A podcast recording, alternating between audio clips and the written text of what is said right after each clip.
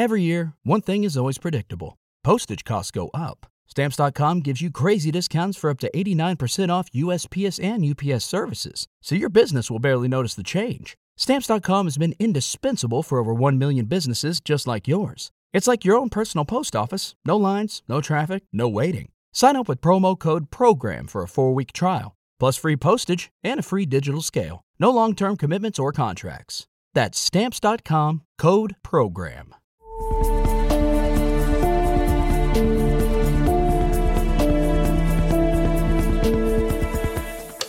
Light out. Everybody. What's up, everybody? Welcome back to another episode of the Lights Out Podcast. I'm your host, Josh. As always, I'm joined in the studio by my producer, Joel. And today, we're going to be talking about some very interesting and sometimes just downright terrifying UFO encounters that people have had. It's been a little while since we've dove into ufology It has. and talked about some of the encounters that people have out there in the world. And I still have yet to have a UFO encounter, and it, it makes me sad every single day. I bet. I'm in the same that's all I want. That's Yeah. all I want is to not only see a UFO, but I would love to be taken by one. As weird as that sounds, and Kendall always gives me shit for that for saying I'd want to be taken by a UFO. But I honestly do, because that'd be such an experience. But I guess as long as I come back, right? Yeah. I mean, most cases they do come back. They so. do come back, but do they come back unscathed? That is the question.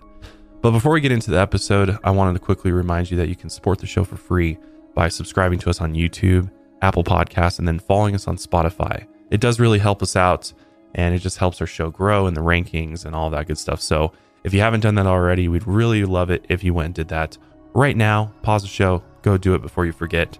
But also, I wanted to remind you that my CBD company, Higher Love Wellness, is still out there. And recently, we have brought back our absolutely delicious CBD vape tanks. Yay! Finally. Finally got it figured out. The only deal with it is that you have to be 21 and over or have somebody 21 and over place the order for you because the USPS will require a signature when your package gets delivered. But as long as you're 21 and over, you should have no issues. And our CBD tanks are 100% THC free and they don't have any additives or any nasty shit that's going to fuck up your lungs or make you sick or anything like that. It's pure cannabinoids in there. So it's just purely extract from Colorado grown hemp. There's really nothing to worry about with it. I use it every day. It really just helps keep you calm. And I love it because it's not psychoactive. So it's not going to get you high or make you feel funny. You can fully work throughout the day using CBD and, you know, vaping it. And there's no issues whatsoever, which is really, really nice. Plus, the flavors are great. We've got blueberry OG, watermelon haze, and pineapple express, of course. So if you haven't checked out Higher Love Wellness yet, go ahead and do it after you listen to this episode. It's higherlovewellness.com and Lights Out listeners get 10% off. We also ship internationally as well, which is cool, uh, to a select number of countries, which all that info is on the website.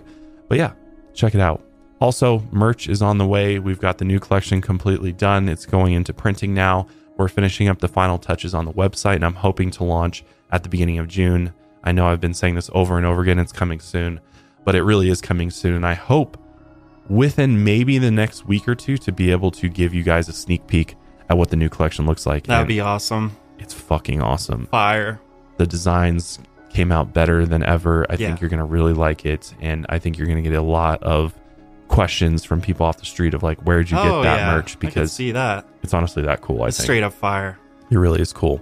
Also, something else we're working on is a exclusive lights out plush toy. Which, if you're interested in plush toys, they're kind of cool. They're kind of cool Yeah. mementos, and it's going to be a very, very limited edition toy. So there's only going to be so many of them, and it's only going to be for a very limited time. And I'll have more information on that coming soon. I'm excited for it. It's going to come out really, really cool, and and there'll be more on that hopefully here in the next couple of weeks as well. So lots of fun stuff Yeah. happening with. Lights Out. We're going to be diving into a ton of different paranormal stuff going forward. We'll probably sprinkle in a little bit of true crime, but we're really going to kind of take the show into a very uh, paranormal direction. Yes. Um, just because there's so much to discover, there's so much to uh, just look into in the paranormal world between aliens and UFOs to cryptids Uh, I absolutely love looking into Yeah. cryptozoology. It's really interesting. All those topics are what you and I are most interested in. yeah, too, I mean that's so- that's what Joel and I have been interested in since we were young. I mean, we used to watch, you know, all the paranormal movies and Mhm, documentaries mhm. together, and haunting this, haunting that, and that's really what we wanted the show to be about. Lights Out was really supposed to be a paranormal focused show, and obviously, I want to sprinkle a little bit of true crime in there. And so, yeah, it'll be mostly paranormal, but we'll obviously have a little bit of true crime here and there.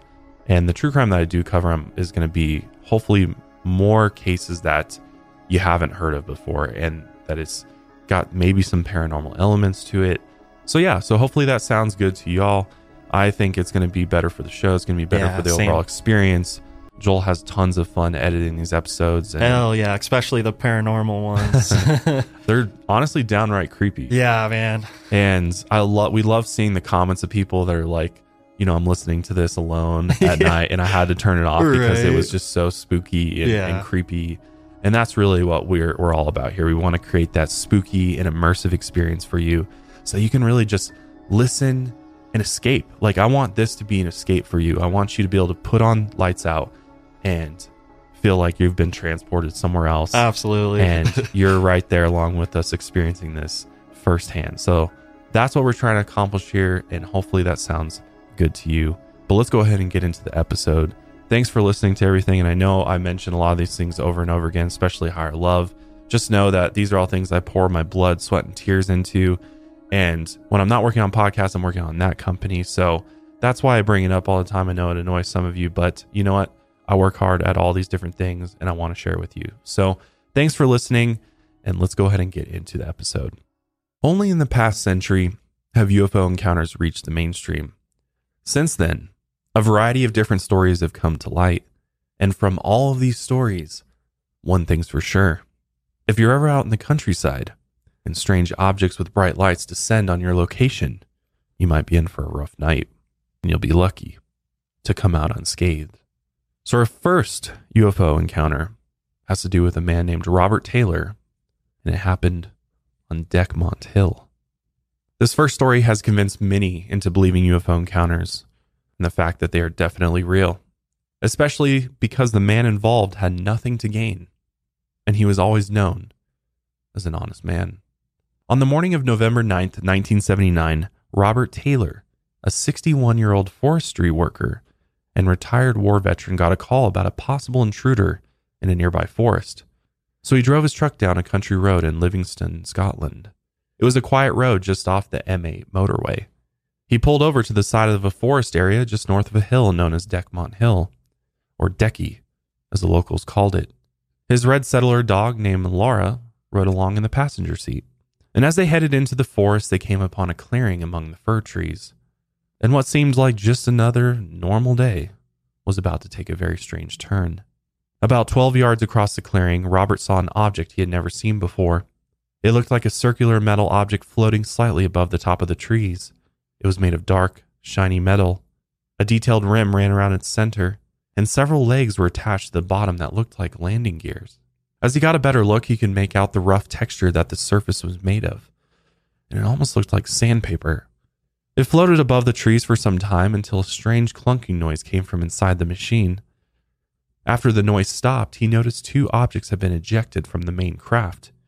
He later said that they looked like Second World War naval mines, as they were metal spheres covered in six spikes each. As he checked them out from a safe distance, they began rolling across the ground and headed straight towards him. They made a very strange humming noise against the ground as they moved. Each spike planted into the ground as it rolled, and their speed accelerated. As this is coming at him, he's thinking, I probably should back away. But these objects were way too quick. As they approached him, they anchored themselves into the ground with their spikes, and a small compartment opened and shot a wire towards him. At the end of each wire was a spike that attached itself to his pant legs. Robert tried to back away, but the wires pulled him to the ground. The two spheres then pulled themselves towards him and attached to his legs. He could feel an intense pulling sensation on his entire body. It felt like he was being pulled towards the main craft along the ground. He tried to grab at the grass and dig his fingernails into the dirt, but he couldn't move. He couldn't control any part of his body. It was like his entire nervous system was completely detached. even as he tried to scream for help. His vocal cords wouldn't work. Then a hissing noise came from the spheres and a misty smoke filled the air around them. He could smell some sort of gas released from the small spheres attached to his legs. As he tried to gag at the horrific smell, his body went limp and he began losing consciousness. The last thing he heard was his dog Laura barking as the hissing noise continued. A black haze took over his vision, and soon he was completely unconscious. The next thing he knew, he woke up in the middle of the clearing. His dog was still barking in the distance. The two spheres attached to his leg were now gone, and the main craft had vanished from the sky. As he tried to pick himself up from the ground, he noticed how sore his legs were. And as he looked around, he tried to calm his dog down, but he had lost the ability to speak. His whole body felt disoriented, and he struggled to walk back to his truck. Luckily, the truck was right where he parked it. And as he got inside with his dog, he inserted the keys, but the engine wouldn't start. The engine wouldn't even turn over. It was almost like the entire vehicle had been drained of energy or possibly sabotaged. After failing to get the car started, he decided to walk all the way home with his dog. It was a long journey and it was still difficult for him to walk, but luckily he finally made it home and his wife Mary was shocked at his torn clothing and the several cuts and bruises along his arms and face. When she asked him what had happened, he bluntly said he had been attacked by a spaceship. She was obviously shocked and had a what the fuck kind of moment, but she knew her husband was an honest man. Unsure of what to do, she called her husband's boss, Malcolm, and she told him what had happened. And even though the story was ridiculous, even his boss knew that Robert wouldn't make up stories like this, as he had no reason to. So Malcolm ordered a search of the area where Robert claimed he was attacked. A few other forestry workers headed into the clearing between the fir trees, but when they got there, they didn't see a damn thing. The Livingston police later showed up to Robert's house, hoping to figure out what had happened. As far as they were concerned, his shredded clothes and his cuts and bruises were evidence of an assault. So they started to treat this situation like a crime had occurred. They escorted Robert back to the scene where he had been attacked and as they searched the grounds, one of the detectives found a strange ladder shaped impression on the ground. They also found two rows of holes where Robert said he was attacked by the spiked spheres. Police later sent his torn clothing off for analysis, and they determined that the damage had most likely come from a machine like object gripping and pulling him. And as far as he could tell, Robert was telling the truth about his assault, and his story never changed, no matter how many times they questioned him Although they didn't believe that he was attacked by an alien spaceship, they did believe he was attacked by something. They just couldn't figure out what. So they opened an official criminal investigation. They tried to match the marks on the ground to the machines and vehicles used in the forest by the forestry workers. The ground had been soft and wet from the rain, so the markings would have been easily identified, but none of the markings matched. They also looked into the flight records of the airspace over Livingston but no helicopters or small airplanes were reported in the sky that day. And in the end, the police couldn't explain the attack. And they had no reason to doubt anything that Robert had told them. His story lined up with the little evidence that they found. And everyone who was close to Robert said that he wasn't the kind of person to make things up. But the police weren't about to admit that they had an alien assault on their hands. After the official police report made the news, the public became very interested in Robert's encounter. Many were quick to jump to conclusions, and several theories have come to light throughout the years. Skeptics have suggested that Robert might have suffered an intense illusion due to epilepsy, but Robert hasn't had any medical history of seizures or epileptic fits. And even if it was a one time seizure, it's highly unlikely that he would have had the energy to walk all the way home after it happened. Others wondered whether the ship he saw in the sky was some sort of top secret military vehicle but there's no explanation of where it came from or who developed it. And nothing like Robert described has been made public in the decades since the attack. Of course, there are many who believe that the whole thing was just a hoax, set up to attract UFO enthusiasts to the area, but the area had no reason to benefit from tourism. The region had a stable economy, and they didn't have anything to gain from the attention. One of the last theories claims that the markings on the ground were from equipment used by water authority workers in the area. But when these workers were questioned, they all claimed that none of the equipment was near the area where Robert was attacked. Still, theorists believe that the workers lied and used the area to store equipment without permission. But Robert has been to the area many times. And he had never seen any of the water authority workers' equipment in the area. In the end, there's no doubt that something strange happened to Robert Taylor in the woods near Decky Hill. He's made almost nothing financially from his encounter, and he never tried to get any money from his local fame. If anything, he became annoyed at the popularity.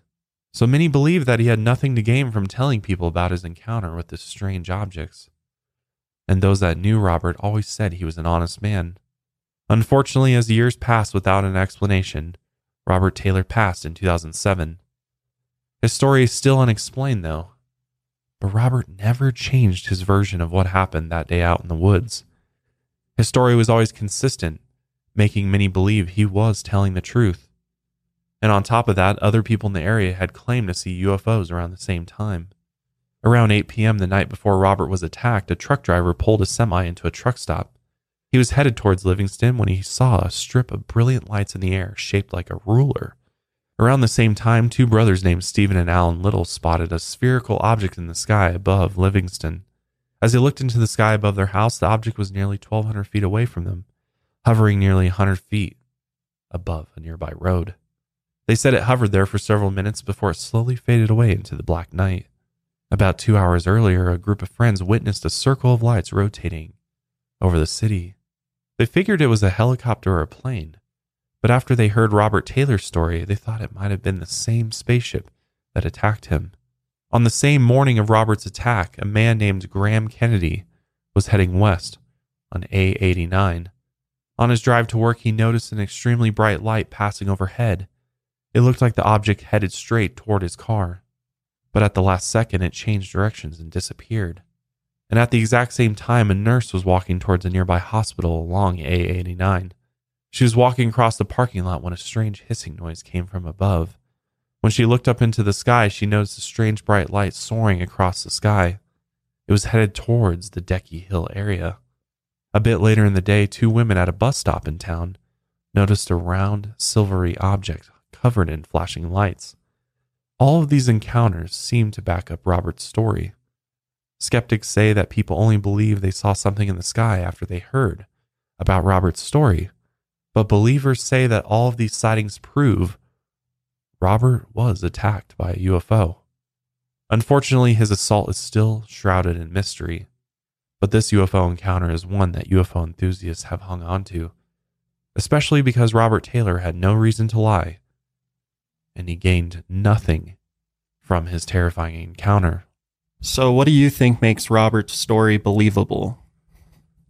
I think it's interesting that, I mean, obviously, I don't know, I didn't know Robert, so I don't know if I can 100% believe the he was an honest man, but I'll, I'll take into account that everybody that knew him said he was honest. He didn't have any reason to make things up. The fact that he has nothing to gain from talking about this experience other than popularity, which seems like from all accounts he hated. Yeah. And that's the thing too is a lot of the people that end up experiencing things like this are the type of people that would never want to be thrust into the limelight. Mm-hmm. Obviously it's not true for everybody, but a large number of the people that encounter UFOs or have strange things happen to them just share their experience purely based on the fact of I just want to say what happened Yeah. to me. Need to tell someone. it. Right, Yeah, exactly. Absolutely. And when stories don't change, that's another good reason to, to believe the story. Made me think of Travis Walton. Right. When over the years you tell the story over and over again and nothing changes, you don't embellish things, you don't try to because he could have been like, "Oh yeah," and then I met two aliens, you know, two grays, and pulled me up into the spaceship. But no, it was just like it was. He went unconscious, and Mhm. that was it. Sounds like they're just giving the facts, no bullshit. Just Right.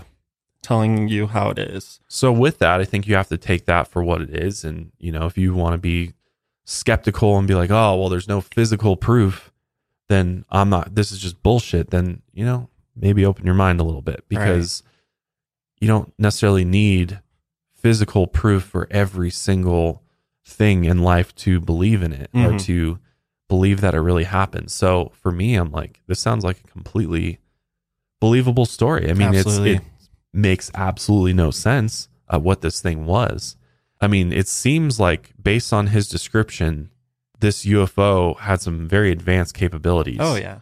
I mean, it was not only hovering there, but then it deploys these two spherical spiked objects that then roll on the. I mean, I'm just thinking like how terrifying that must Yeah, have been. something you'd see out of a movie in a sense. yeah, exactly. And and see, you said out of a movie, and people would take that and say, "That's because it is out of a movie, Joel."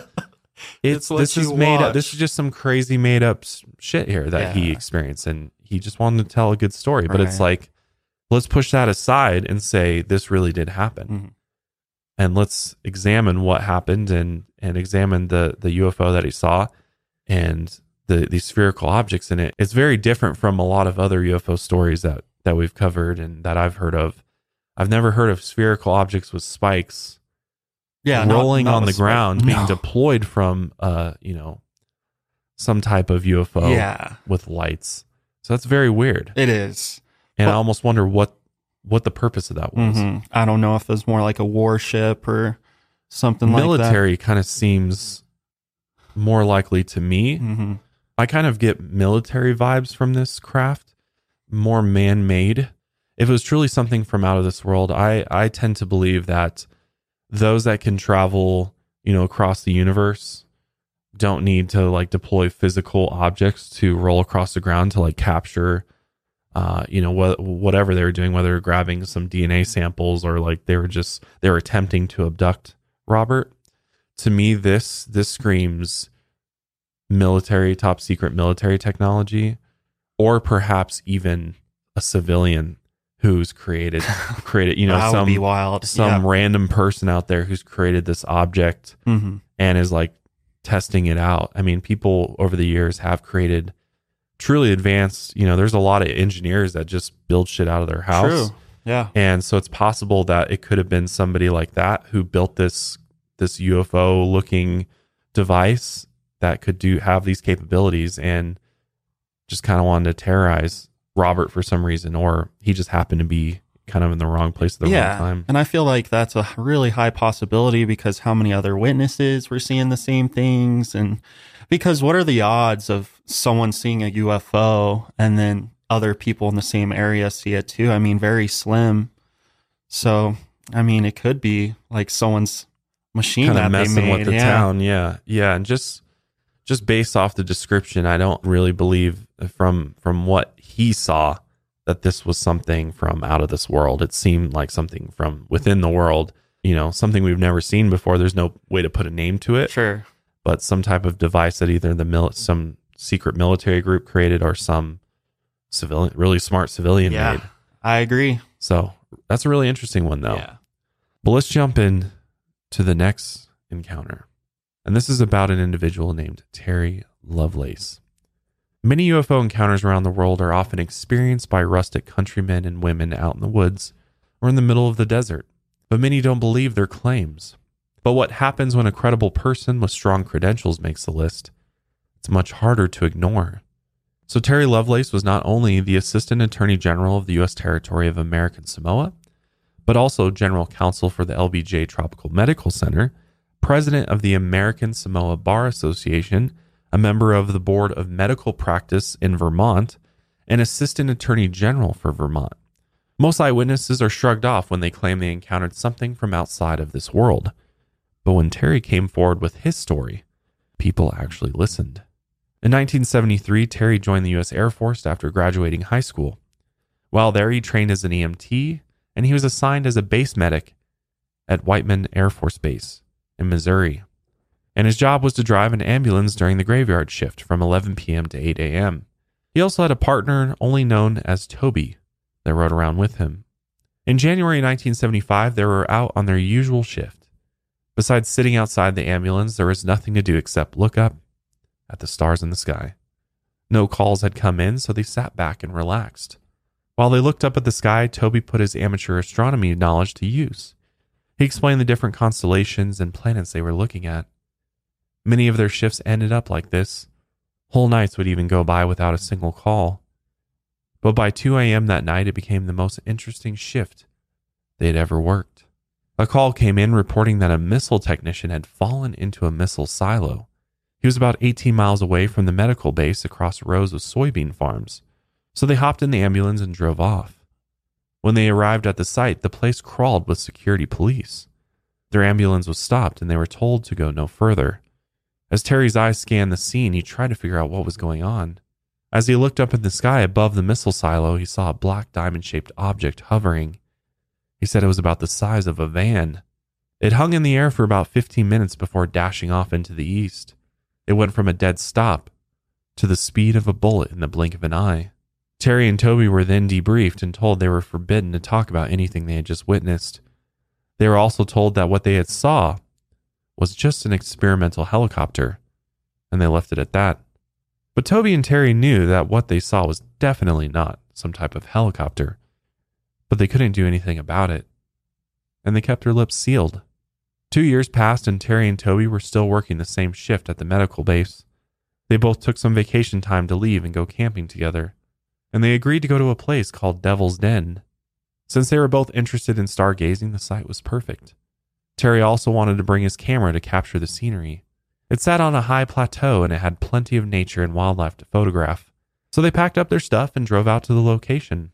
Since they wanted a better view of the sky and the scenery, they decided to go into an off limits nature preserve area outside the main camping area. When they pulled their stuff out of the car, Terry realized he had forgotten his camera. He was bummed, but it would have been too much of a hassle to drive all the way back. So they got out of their tent, set it up, and planned to stay for two nights. On the first night, it wasn't long before they experienced a strange encounter in the night sky, one of many at Devil's Den. They returned from a hike that evening and were exhausted from the day. The long drive and setting up camp had wiped them out. At around 9 p.m., Toby looked up at the sky and saw three stars on the horizon. They looked like they formed a perfect triangle. The lights were small at first, and he noticed something strange about them. They moved together like they were attached to a solid object. The lights rose up in the air and grew bigger, and they both realized that the object wasn't growing. It was actually moving towards them. A black outline of the object blocked out the stars behind it, and the entire forest became dead silent. All the crickets and frogs that were once making noise had suddenly gone quiet. As the strange objects hovered over their heads, Terry and Toby suddenly felt drowsy. They didn't feel tired, they just felt more like they were drugged by an invisible dose of chemicals. As the object disappeared, they felt extremely tired, so they went back into the tent to sleep. But at 3 a.m., Terry woke up to multicolored lights that were so bright that they lit up the entire tent. The inside of the tent was so bright it almost looked like the night had become day. And as they scrambled out of their sleeping bags, they both thought it was a strange object in the sky that had returned. The bright lights flickered and danced around the tent as the tent shook underneath mysterious force. Terry pushed Toby aside and opened one of the tent flaps to look outside. They both looked out towards the meadow nearby, and hovering just above the land, they saw an enormous UFO, bigger than a five story office building.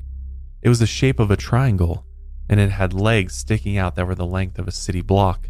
The whole thing was nearly 50 feet tall and hovered 30 feet above the meadow. A low frequency based drone noise came from the ship. It was so loud he could feel it vibrating his skin. As the lights from the ships shined down on the meadow, they thought they saw children walking around the grass.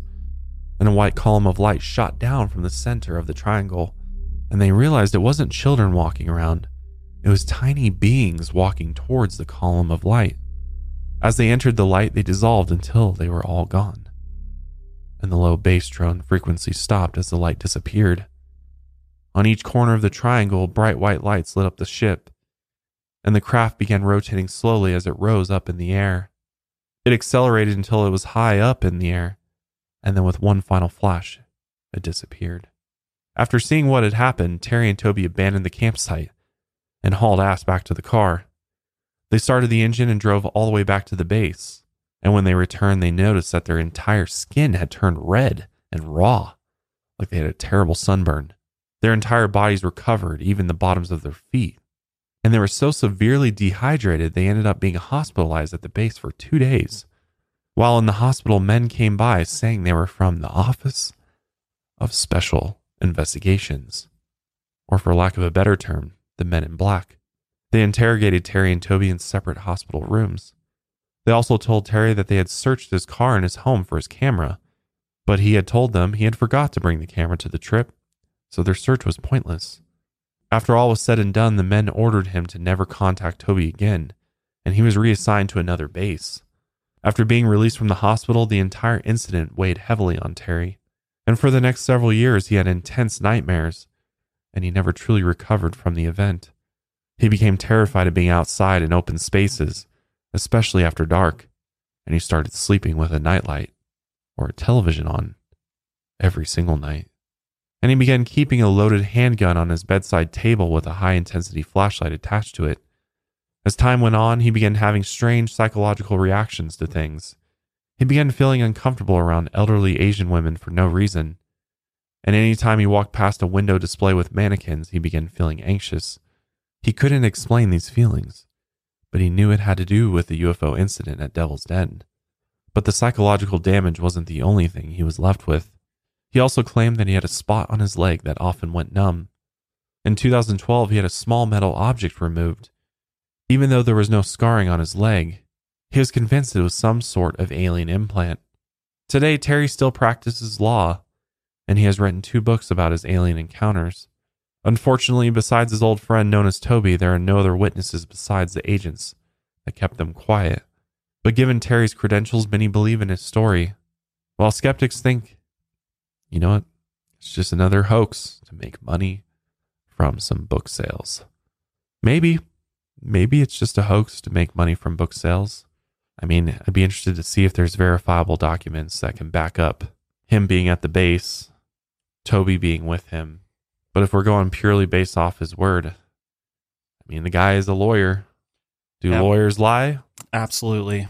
They do. Lawyers can be very, very uh, slimy sometimes. They can, you know, kind of uh, bend the truth to do what's best for their clients. Right. It's all about winning the cases. So yeah, I mean it's it's really hard to say with this one. I mean he saw tiny beings. That's interesting, and they dissolved into the light from the ship.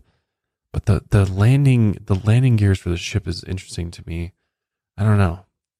And a UFO as big as five story office building. I feel like somebody else would huge. had to have seen that at yeah, some point. definitely.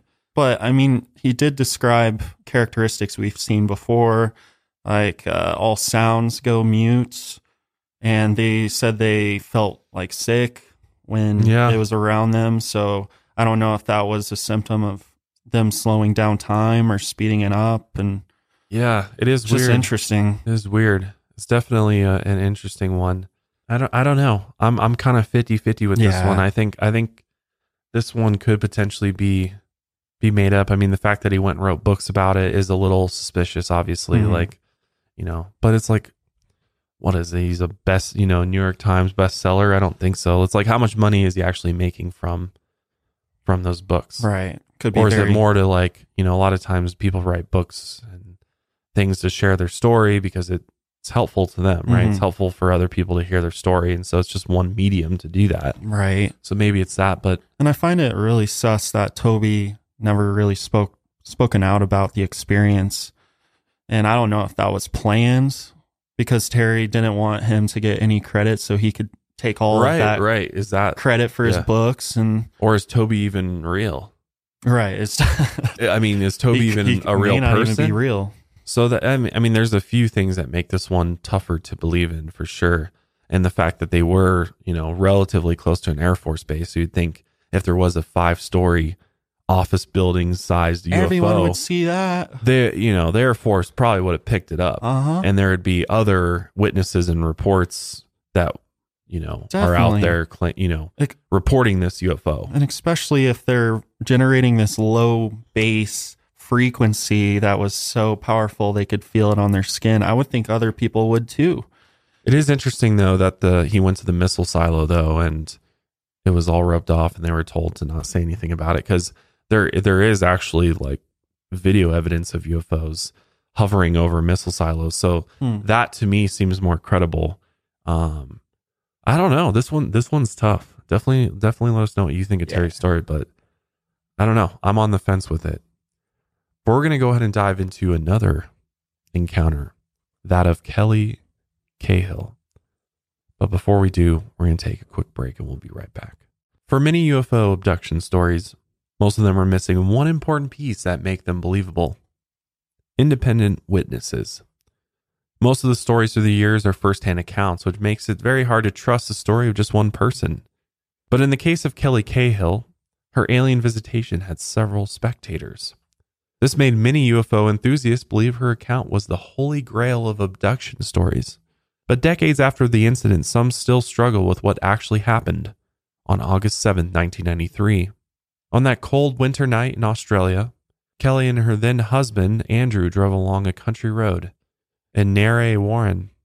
They were on their way to a friend's house when Kelly looked out the car window towards a distant pasture. The land was dark after sundown and the hills rolled far and wide. But as she looked above the pasture, she saw something blocking out the night sky. Far above the pasture, she saw a row of five or six mysterious orange lights surrounding a circular object. It was nothing like she had ever seen before, and she almost didn't believe she saw anything at all. So they continued down the road towards their friend's house. When they arrived, she told her friends what she saw, but they just laughed it off. And when she saw the response, Kelly realized how ridiculous she sounded, so she laughed it off too. After a few hours at the friend's house, though, Kelly and her husband decided to drive home. Around midnight, they took the same road back and they passed the same pasture. But this time, the strange lights she saw were now hanging above the road. When she looked closer, she could see that the orange lights were actually windows on the side of this flying object. She could even see small figures standing on the other side of the windows. But before she could make anything else out, the object darted off and disappeared into the night. Moments later, it appeared again, hovering over another pasture. At that moment, Kelly's memory faded. A blank spot took over. For how long? She didn't know.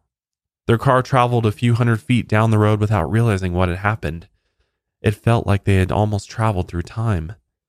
Minutes had completely disappeared from their memories. And when they realized something strange was going on, they looked out into the sky, and the strange object was gone. In the following weeks, Kelly began finding mysterious marks across her body. A small wound in the shape of a triangle appeared just below her belly button, and she began experiencing intense stomach pains. On one night, as she slept, she woke up to strange flashes of light in her bedroom. When she sat up and looked across the room, she saw tall, black hooded figures standing in the corner. Beneath their hoods, their eyes glowed red, with some unknown power, they put her in a state of hypnosis. And during her trance, she was able to unlock her memory from the night they drove home on that long country road. The memory came flooding back, and she saw that night in her mind's eye. Her husband had pulled over to the side of the road. They both stepped out of the car to get a better look at the strange object in the sky. A few hundred feet back up the road, another group of people had stopped their car to look at the object. They stood at the edge of a field watching the object land in the open pasture. Suddenly, a figure appeared in front of the object looking straight at Kelly. She heard it speak, but the voice only entered her mind. It said, Let's kill them. Several more figures appeared around Kelly and her husband, and a massive wave of invisible energy shot from their bodies and knocked Kelly to the ground. She screamed out to her husband in a panic, and this was the last thing she remembered from that night. After her flash of memory had come back to her, Kelly decided to reach out to Bill Chalker, a researcher from the UFO Investigation Center. As he listened to her story, Bill immediately knew there was something special about the case, but there was a lot to investigate. He then contacted a group of paranormal investigators called Phenomena Research Australia, and they went out to the scene where Kelly was attacked. They also put an ad out in the newspaper to try and find the other witnesses who were up the road that night and luckily they got a quick response. Not only did the other witnesses see what had happened, they still had their memories. They even gave a detailed account of what happened after they were all abducted. They remembered being taken inside the spacecraft and strapped to tables. The strange beings then examined them like lab rats. The paranormal investigators listened to each of their accounts, and they also claimed that all of them had strange wounds on their bodies. All the women had the same triangular wounds underneath their belly buttons, exactly the same as Kelly's. After more investigating, they even found a third car driven by a local lawyer who had also witnessed the events. After the team of investigators put the entire story together and investigated everything they could, they created a 300 page report detailing all the evidence they had found. And many believe this report would be the undeniable truth of a real alien abduction and many called it the Holy Grail of UFO encounters. As the investigation gained steam, the media latched onto the story. And soon Kelly appeared in newspapers, magazines, and TV shows. Only three years after the event, Kelly had become a UFO celebrity. And during every interview, she would release a little bit of information from the 300 page report. She also published her book called Encounter that sold out immediately. It's now out of print and sells for nearly $200 online. The case gained so much traction, but as years passed, the report never came out. And by 1998, Kelly suddenly disappeared from the spotlight. None of the other witnesses, including her ex husband, Andrew, backed up her story. Many UFO enthusiasts believed it was too good to be true, but they still wanted to know what happened to the 300 page report that had been hyped up for years. But as decades passed, the case faded away only to return 27 years after the fact. In 2020, the old director of the Phenomena Research Australia group said that the report might still see the light of day, but the paranormal group doesn't want to become the focus of the investigation. They wanted the actual witnesses to come forward. As for the report, Kelly and Andrew had asked for certain information to be removed. They didn't want their medical and psychological reports to be released to the public. So the report went from 300 pages to 100. Bill Chalker, the researcher that Kelly first contacted all those years ago, regrets giving the case over to the paranormal group. A lot of tension had grown between Bill and the paranormal group over the years, and he was disappointed in their excuses for never releasing the report. He promised to never hand them a case ever again. As for Kelly, she contacted Bill in the early 2000s. She sent him three large boxes of all the files she had on the case, and then left the country. She wanted to put everything behind her and she fell off the radar because she realized that none of the other witnesses were going to back her up publicly, including her then husband, Andrew. And when the report was never released, she realized she was completely alone. Supposedly, she returned to her home in Gippsland, where she still lives today, but she keeps a low profile. Unfortunately, we might never know what truly happened that night in 1993, and many are still divided on the topic. Some still believe Kelly's encounter could have been a legitimate story, while others argue it was just all a big hoax. So there could be a number of different reasons why the other witnesses didn't want to come forward, including her husband. I think the biggest reason that sticks out is because this was all made up. Mm-hmm. And why would they want to come forward on a made up story and look like idiots? I Right. think that's the like most glaring possibility. hmm And I found it very sus that they weren't going to release the report. You know, Yeah. it's like, what are you trying to hide? There has to be something. Yeah. I mean, my only thoughts are potentially there's private information relating to her that they don't want to release for her own sake. Or, you know, it's just, it could kind of be the same reason that, you know, the Warrens don't release all of their findings and information as well. Sometimes, especially paranormal groups kind of like to gatekeep their their information Okay. and if they have exclusive details about something maybe it's like you know you know it's almost like protecting your treasure I right see what you're saying. Yeah. and so maybe it is that crazy and that profound and there is all these sensitive things maybe there's things in there that yeah. might scare people Sure. and so they're just kind of keeping it under wraps because they just don't want anybody else to look at it or they're trying to sort of piece it all together still maybe they're still working on it Yeah. And I also found Kelly's description of the aliens like suspicious as well. How they had black hoods and then red eyes glowing red eyes. I've never heard of that I've- before yeah, we've never covered an alien with glowing red eyes or even black hoods because most of the aliens we've covered are either wearing a blue jumpsuit or an orange jumpsuit. So I didn't see any similarities with the appearance. Yeah, it, it sounds a little, definitely sounds a little sus for sure. Yeah. Almost like too sci fi that it's not even very yeah. believable. Kind of reminds me of something like American Horror Story or something. Yeah. Like it's always hard to prove whether or not people can actually remember something too, right? Because the only person that can control their memory is you, hmm and it's just odd that she was able to recall stuff, but then no one else could, and then other people's descriptions are kind of different. It seems I don't know. It seems very weird. I mean, is there a possibility this was legit? Sure, but it's it's interesting how she kind of took off too, Yeah. and maybe it was because this really did happen to her, and people were just giving her so much shit about it that She wanted to escape from all that. it's just difficult to deal with that over you know after a while. And if this is a truly traumatizing experience, I mean, it sounds horrible yeah. And scary. And so if it really did happen to her, then maybe that's why she's trying to escape from it all. And Yeah. But my thing is, if this experience was truly this profound, why would the aliens only come and visit her once? Like, I feel like they would come back and, you know, see her again. Because why would they want to expose all of that to a person and then never pick them up again? It's like, I think they would want to pick them up again because they're already familiar with them and they can monitor yeah, what they're doing with the information. But yeah, good point. No, it's, it's just, it's bizarre. It's a very bizarre story. I mean, I it's another one where I'm like, I don't know, could go either way here. could. I mean, it's it's a weird one. I, I I'm a I'm usually not super skeptical, but like this one does I was about to say that. make yeah. me uh, I'm definitely way more a bit more skeptical yeah. on this one than the last two that we covered. So this leads us to the last encounter we're going to talk about today. And this next one was one of the earliest to reach the worldwide spotlight. And many argue whether the story was inspired by an old local alien magazine or if it was the real deal. Dating back to 1957, Antonio Vilas Boas was a 23 year old Brazilian farmer. He was up late on October 16th working at night to avoid hot temperatures. He was out plowing his field when he stopped for a moment to catch his breath. And that's when he looked up at the starry sky above him and noticed a single red star, brighter than all the others. It was the same star he and his brother had seen the night before, and they both thought it was unique. But his brother wasn't with him now. He was alone in the dark field underneath the dark sky. As he kept looking at it, he noticed the star grew bigger.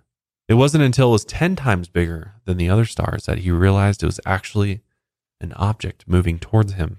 When it got close enough, it looked like an egg shaped aircraft turned sideways. It had a bright red light attached to the front and a dome on the top. It flew down to the field in front of him where it extended three landing legs. As it landed on his farm, Antonio turned around to run for his life. He passed through the field, hopped in his tractor, and tried the ignition, but his engine cut out. He figured he had no choice but to continue his escape on foot, so he hopped out of the tractor and began running as fast as he could. But as he made a run for it, a five foot creature appeared several feet in front of him. It stood calmly in the middle of the dirt path, and Antonio could tell it wasn't human. It wore gray coveralls and a large helmet, and had small bug eyes in its head that shined blue. Around its eyes, it wore a pair of large round glasses. It also had three silver tubes sticking out of its head. And when it opened its mouth to speak, it made grunting and yelping noises like a dog. Just then, three more identical creatures appeared and quickly surrounded him. He tried to defend himself, but they lifted him up by his arms with incredible strength. Surprisingly, Antonio's memory never faded, and he never fell unconscious. He remembered his entire experience in the spacecraft. Many abductees usually claim their memories were wiped, but Antonio remembered the creatures bringing him into a cold room and stripping him naked. They took his clothes and locked him into a room where strange red symbols covered the doorway. He tried to remember each shape on the wall. They were strange and didn't make any sense to him. He thought it might have been letters from a different language. Then the creatures took out a tube of thick, clear, odorless liquid and rubbed it all over his body. It was cold to the touch, and he didn't know what they were doing, coating him in this strange liquid. But he thought it might have been some sort of germicide. They then attached a mysterious apparatus to his chin and drew his blood. The machine left a small scar but didn't cause any pain. After they were done, the creatures threw him in an empty room with a small foam bed. The air in the room became hard to breathe, which made Antonio lightheaded. He thought they were pumping some kind of gas into the room through the vents, and he eventually vomited, which made him feel slightly better. Then, moments later, a beautiful naked woman entered his room. She had platinum colored hair, large blue cat like eyes, and a narrow face. Her underarm and pubic hair were bright red and seemed to almost glow. Antonio thought she was the most beautiful creature he had ever seen, and as she approached him, she grabbed a hold of him. Her skin was softer than anything he had ever felt, and without communication, she looked into his eyes, and Antonio knew she wanted something from him. As he later put it, they wanted a good stallion to improve their stock. So they ended up having sexual intercourse twice. The whole time she refused to kiss him. Instead, she preferred to bite his chin. and she made growling noises like an animal. After they were done, one of the other creatures entered the room and called out to her. Before she left, she looked at Antonio and pointed to her belly. She then gave him a smile and pointed towards the southern sky outside the spaceship, and then she left. Antonio interpreted the signs to mean she was planning on raising their child in space. But before he could make any sense of it, one of the other creatures gave Antonio back his clothes and led him into one of the rooms. A set of stools surrounded a table. Other crew members sat around and communicated with each other. They ignored him, and Antonio felt like he was in the clear. He was confident they wouldn't harm him since he was useful to their cause. Before he left, he tried to examine everything he could in the ship and remember it for later.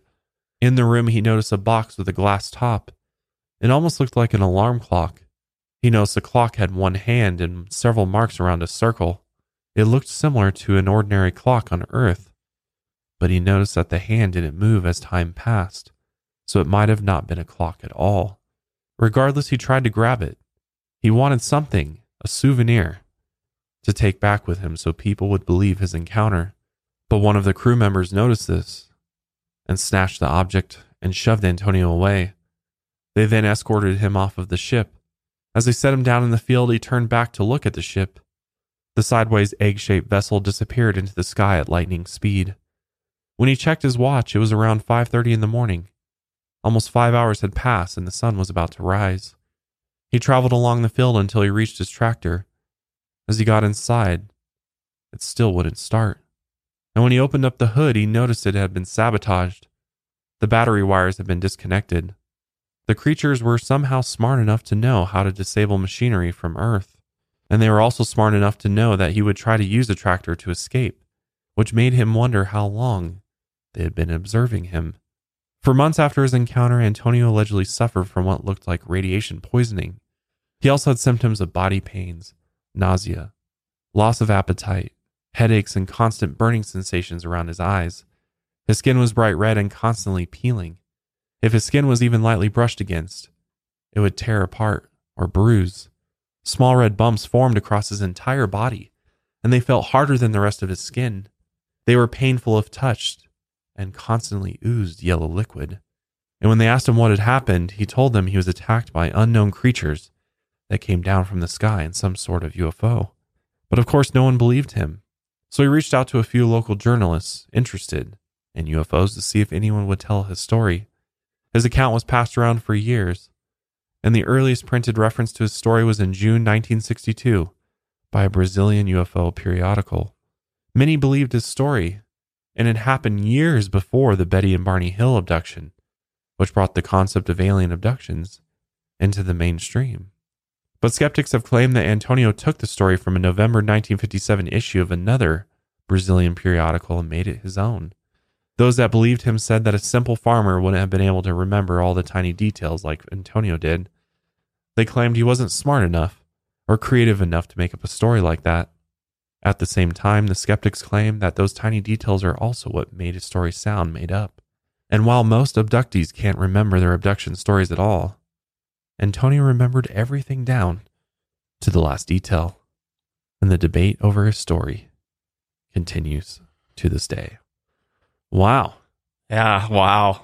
That's one for the memories, right? Oh, yeah. All the details is definitely suspicious because, again, like in pretty much every other UFO abduction story, and if you look at like Travis Walton, which I think is one of the most credible out there, like there's clearly some memory loss. I mean, you're stepping aboard a ship that has anti gravity abilities. Like, there's no way you're going to be able to remember every single No. little detail. And the fact that these creatures are like, oh, yeah, why don't you just have a look around? No. And like it, it's just like such the classic story of like oh you know there's a female this hot naked Yep.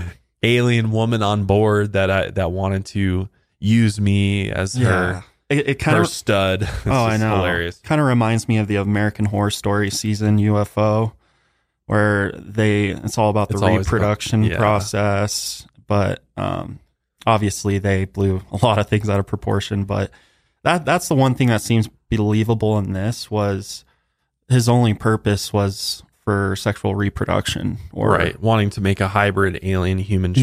child which maybe I sure know. But the fact that the story is found in another periodical and like the Betty and Barney Hill abduction is also another uh, credible one, uh, I believe. Uh, I believe in. And when I first started researching that, I was like, is this the very first one in history? And it mentioned Antonio's story. Oh, and okay. everything that I've seen out there is like the consensus is that Antonio took this story from somewhere else that he read it and then kind of like made it his own. At his own twist. And, right. And there's kind of a reason that Antonio's story is not considered like the very first mainstream alien abduction story because it is very difficult to believe. hmm And like he was out there with his brother the night before, they saw this red star. So they say, and then the next night, he's not there, of course, to witness this Right. and shit just gets crazy really quick. And and it's like also, really, the aliens are gonna go disable your tractor battery so you can't escape. You don't think Oh, the I aliens know. can catch you in your track No. like without a tractor? yeah, tractors aren't even that fast to Yeah, with. like, what are you so- talking about? How fast your tractor go? Yeah. You got a turbo tractor? Yeah, I mean it's it's a good story, but Mm. yeah, it's uh, definitely one of the least believable ones that, that I find. But Yeah. what do I know at the end of the day? right you know these are all these are all to me this is all fun and, and interesting and intriguing and that's that's why i would do it. So let us know what your thoughts are on on these ufo encounters and which one did you find the most credible? Which one did you find you know the most likely To be to bullshit. exactly. Yeah. let us know in the comments. Let us know on social media. We're on we're on, you can find us on tiktok instagram and twitter at lights out cast. We're going to go on and wrap up today's episode there. Thank you guys so much for joining us for another episode of lights out. And until next time lights out everybody